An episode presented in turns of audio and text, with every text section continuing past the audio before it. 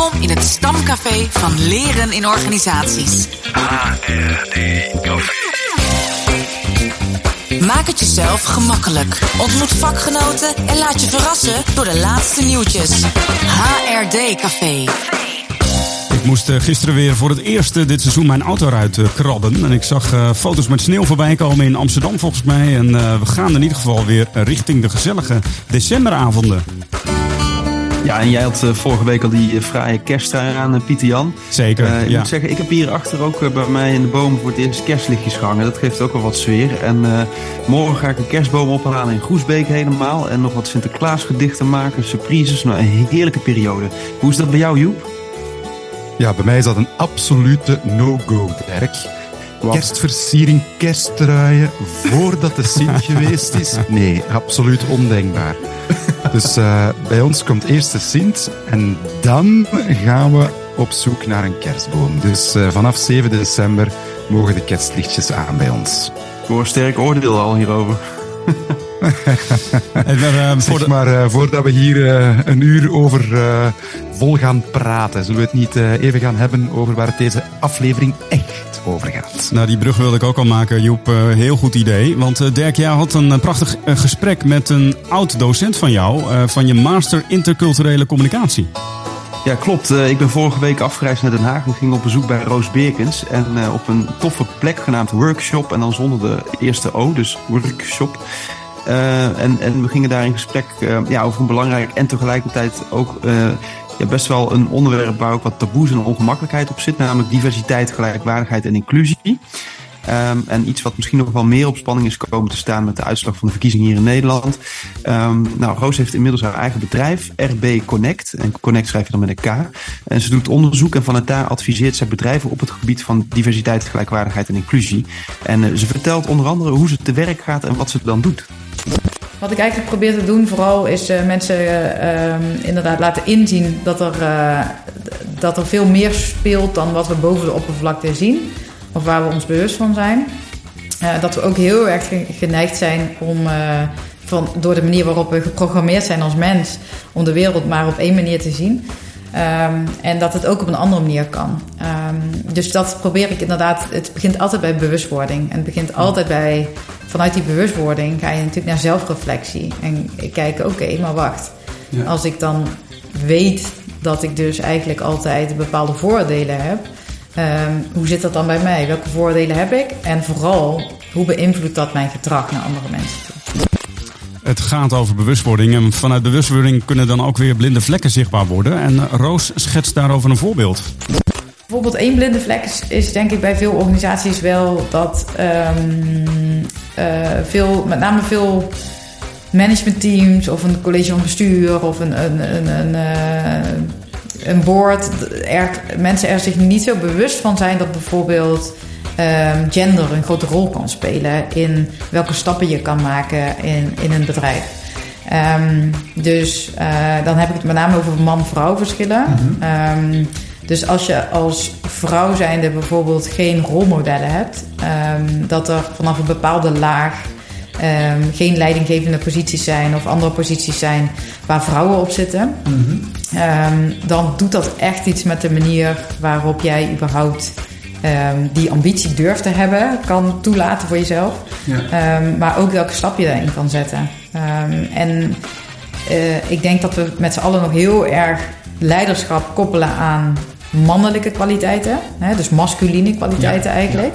Zijn ook heel veel vrouwen die bewust of onbewust ook die masculine kwaliteiten eh, eigenlijk oppikken of zich eigen maken. Omdat ze zien dat dat is wat nodig is om eh, verder te komen in een organisatie.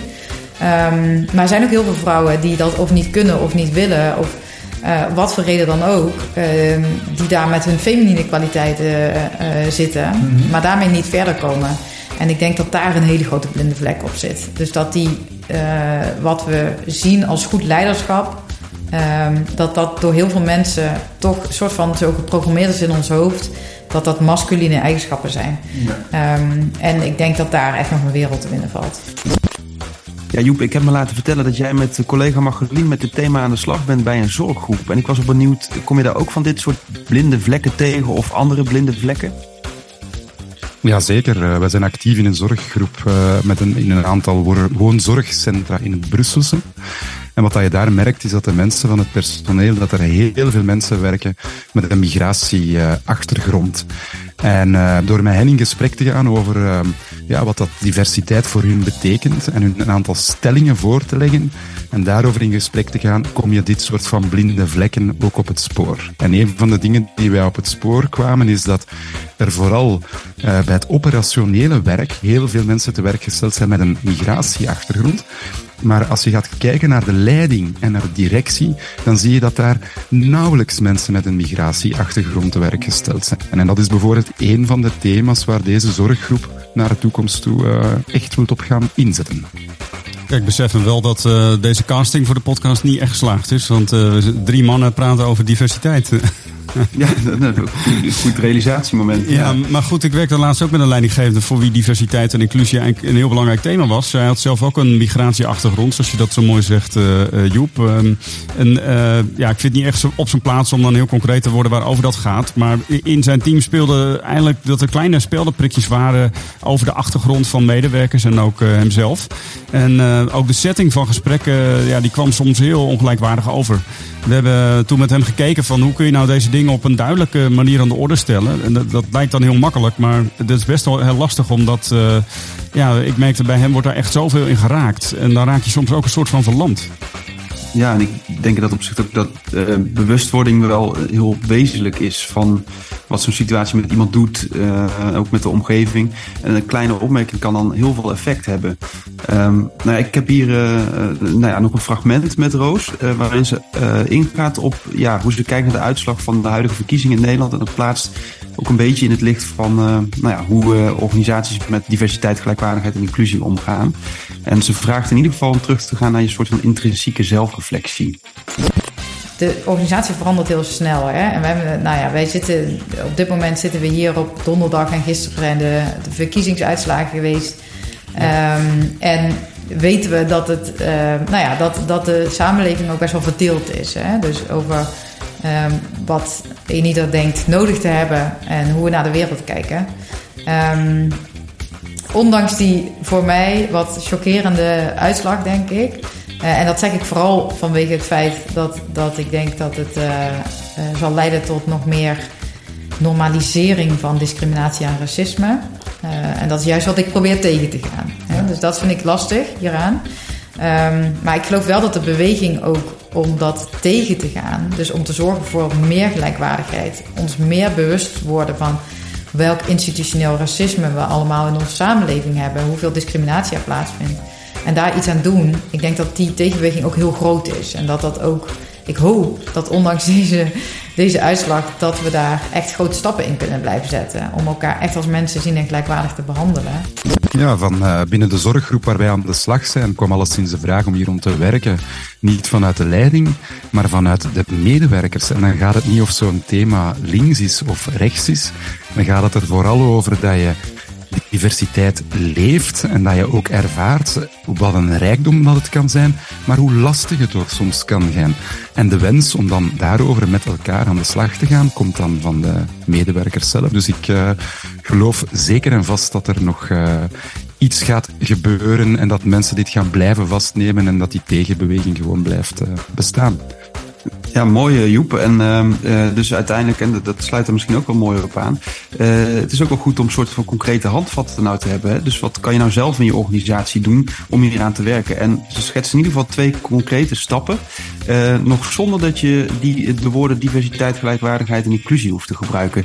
En ze stelt daarbij onder andere een hele rake vraag twee dingen vind ik echt heel belangrijk. De eerste is um, uh, taboes doorbreken. Dus proberen echt een veilige uh, setting te creëren om het gesprek te voeren over um, uh, mogelijke dingen die inclusiviteit kunnen behinderen. Dus het is denk ik, als wij met z'n allen aan, aan tafel zouden zitten en um, het gaat, we zitten altijd vanuit een bepaalde rol aan tafel binnen een organisatie. Um, dan hebben we soms geen ruimte voor de andere stukjes van onze identiteit die we ook nog hebben. Terwijl sommige mensen komen misschien uit een iets lagere sociale klasse van huis uit en vinden dat eigenlijk not done, omdat op het werk te bespreken. Terwijl eh, als je dat openbreekt, als je die dat taboe doorbreekt, kun je heel veel daarvan leren. En kan iemand ook veel meer zichzelf zijn. Of als je van eh, een andere, als je ouders in een ander land geboren zijn, maar je laat het eigenlijk altijd maar thuis. Je neemt dat niet mee naar, naar het werk. Als je ehm, eh, een gezin hebt en je hebt bijvoorbeeld eh, te maken gehad met een miskraam of zo, Hmm. zeg maar even iets. Het zijn allemaal van die taboes, weet je wel, waar je dan vaak op het werk niet over kan praten. En dat moet je eigenlijk willen doorbreken. En de tweede stap is dan, als je die veilige setting hebt kunnen creëren en mensen weten dat dat thema's zijn waarover ze mogen praten, Ehm, of dat gedeelte van hun, dat dat er ook mag zijn. Wat je dan zou kunnen doen, is eh, zonder, dan hoef je nog niet eens woorden als diversiteit en inclusie te gebruiken. Je kan gewoon aan mensen vragen: wat heb jij nodig om je hier thuis te voelen? En dat kan je anoniem doen in een survey. Dat kan je één op één doen in een gesprek. Maakt mij niet zoveel uit. Stel voor iedere context is dat weer een andere, een andere keuze is de beste. Maar eh, dat is eigenlijk in, in de kern waar het om gaat. Wat heb jij nodig om je thuis te voelen? Wat heb jij nodig om je werk zo goed mogelijk te kunnen doen? En dat kan ook voor iedereen anders zijn. Dat kan echt tot eye-openers leiden, denk ik. Dus dan begin je al een beetje met zelfreflectie... zonder dat je daar mij of iemand anders bij nodig hebt. Ja, wat een mooi gesprek, Dirk, eh, wat jij had met Roos. En ben jij nu nieuwsgierig geworden naar het hele gesprek? Eh, we zetten een link eh, naar de Dirk van de podcast in de show notes. En er verscheen ook een blog op de website van Kessels Smit, de Learning Company, waarin je zowel ehm, het verhaal kunt lezen als ook de link naar de complete aflevering kunt vinden. HRD Café. Trending. Trending topics. Trending topics. Wat zijn de laatste nieuwtjes? Er is nieuws van het wetenschapsfront. Ik werd door onze collega Suzanne Verdonschot geattendeerd op het zojuist verschenen proefschrift van Bastiaan de Jong. De titel is I Learn, Therefore I Apply, vraagteken, towards a better understanding of the way antecedents influence the transfer of training content to the workplace. En uh, voor zijn promotie onderzocht uh, Bastiaan namelijk in hoeverre cursisten bij studiecentrum rechtspleging, dus de SSR, geleerd hebben om ook daadwerkelijk uh, deze inzichten toe te passen in de werkpraktijk. En hoe je bij het ontwerp daarvan je leeractiviteit zo kunt maken dat dat helpt. Frank Cornelissen was de promotor en Rob Poel zat in de commissie, dus dat is gegarandeerd kwaliteit. En we gaan eens kijken of we Bastiaan kunnen uitnodigen voor het HRD Café. Mooie vraagteken uh, hoe je die uitspreekt, Piet Jan. Uh, Tot leader. Uh, Jasmijn Mioch post op LinkedIn een mooi bericht. Pas bij deze tijd van het jaar. Ze zegt: Ben jij onderdeel van een team? Vraagteken. En ervaar je de, deze laatste weken van het jaar extra drukte, rennen, vliegen, haasten? Uh, dan wil ik jou en jouw team uitnodigen om stil te staan. De tijd te nemen om tot rust te komen. Om samen te reflecteren, plezier te hebben en vooruit te kijken. Nou, ze nodigt je eigenlijk uit om. Uh, ze heeft plek voor elf teams om hierover, hierbij stil te staan. Om even een krachtige boost te krijgen. Uh, nou, wil je daar nou aan meedoen? Uh, volg dan even de link in de show notes daarover. En we ontdekken dat boosheid prestatieverhogend werkt in een artikel verschenen in de Belgische krant De Morgen. We hebben al eens de neiging om in onze professionele context emoties uit de weg te gaan, maar emoties hebben ook een functie. Volgens psycholoog Ryan Martin is bijvoorbeeld woede niet alleen een signaal dat je met onrecht te maken hebt, maar geeft het je ook de energie om er iets aan te gaan doen. Woede werkt dus activerend en zorgt ervoor dat we op ons doelen afgaan. Angst leidt er dan weer eerder toe dat je je terugtrekt. Boosheid of woede zijn niet altijd de beste manier om iets gedaan te krijgen. Blijdschap is namelijk ook een emotie die aanzet tot actie, maar dan vanuit een positief gevoel.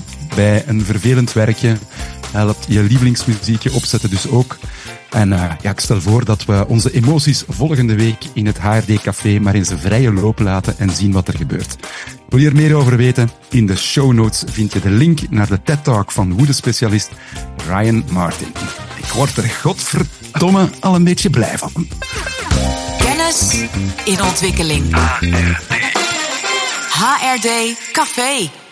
Het HD Café Kaartspeel, dat ligt deze keer uh, op de Manibaan, want uh, daar ben ik nu. En uh, ik ga een uh, kaartje trekken. Boos een kaartje trekken. Ja, ik denk dat dat de reden is dat ik niet zo productief ben, want ik ben nooit zo vaak boos.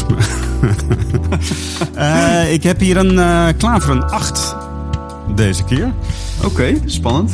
Ehm, luister goed. Vraag bijna iedere adviseur op het gebied van organisatieontwikkeling waarom hij voor dit vak gekozen heeft. En u zult zonder uitzondering als antwoord krijgen vanuit mijn wens om anderen te helpen.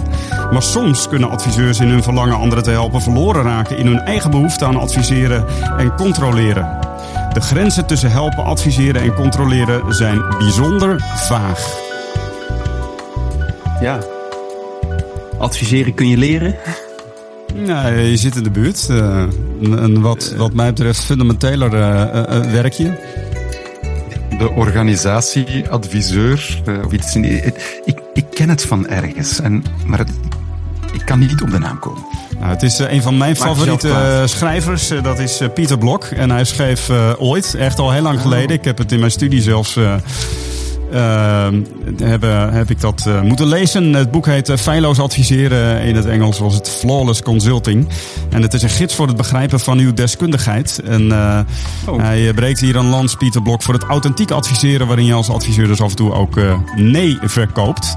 Hij zegt, je wordt eigenlijk krachtiger als je soms nee zegt, omdat je profiel dan ook helderder wordt. En nou, het is wel heel leuk dat we, dat we deze week deze kaart trekken. Want um, er is namelijk deze week ook een nieuw boek van Pieter Blok verschenen. En dat is oh. The Common Good. Reclaiming Control of Our Collective Will Wellbeing. En uh, ik sprak over met Saskia. Zij ziet het echt als een opvolger of een nieuwe versie van het boek Community wat uh, hij heeft geschreven. Ik heb het inmiddels besteld, mm. dus ik hoop dat het morgen op de mat ligt. Maar ik ben heel benieuwd, want boeken van Pieter Blok staan meestal voor veel inspiratie, voor mij in ieder geval. Nou, je hebt wat te doen onder de kerstbomen straks. Zo is het. Leuk hoor. En je hebt iets te lezen in de kerstvakantie dan. Ja. Tja, uh, wil jij een exemplaar van het HRD Café kaartspel ontvangen of een HRD Café kersttrui die Pieter Jan nog gaat maken? Uh, kan op twee manieren. Lever een quote aan van een van je favoriete HRD boeken. Vermeld quote, pagina nummer, boektitel en auteur. Of werf een uh, nieuwe luisteraar aan voor onze podcast. Dus uh, neem iemand mee op café. Stuur ons een foto waarop blijkt dat iemand zich abonneert op onze podcast. En dan ontvangen we graag je berichten via reactie.hrdcafé.nl. En wij zorgen dat jij binnenkort op kantoor een potje kunt pesten met het HRD Café kaartspel. Tot de volgende keer. Dat is eigenlijk in, in de kern waar het om gaat. Wat heb jij nodig om je thuis te voelen? Wat heb jij nodig om je werk zo goed mogelijk te kunnen doen? En dat kan ook voor iedereen anders zijn. Dat kan echt tot eye-openers leiden, denk ik. Kessels en Smith Broadcasting. Every story needs a cast.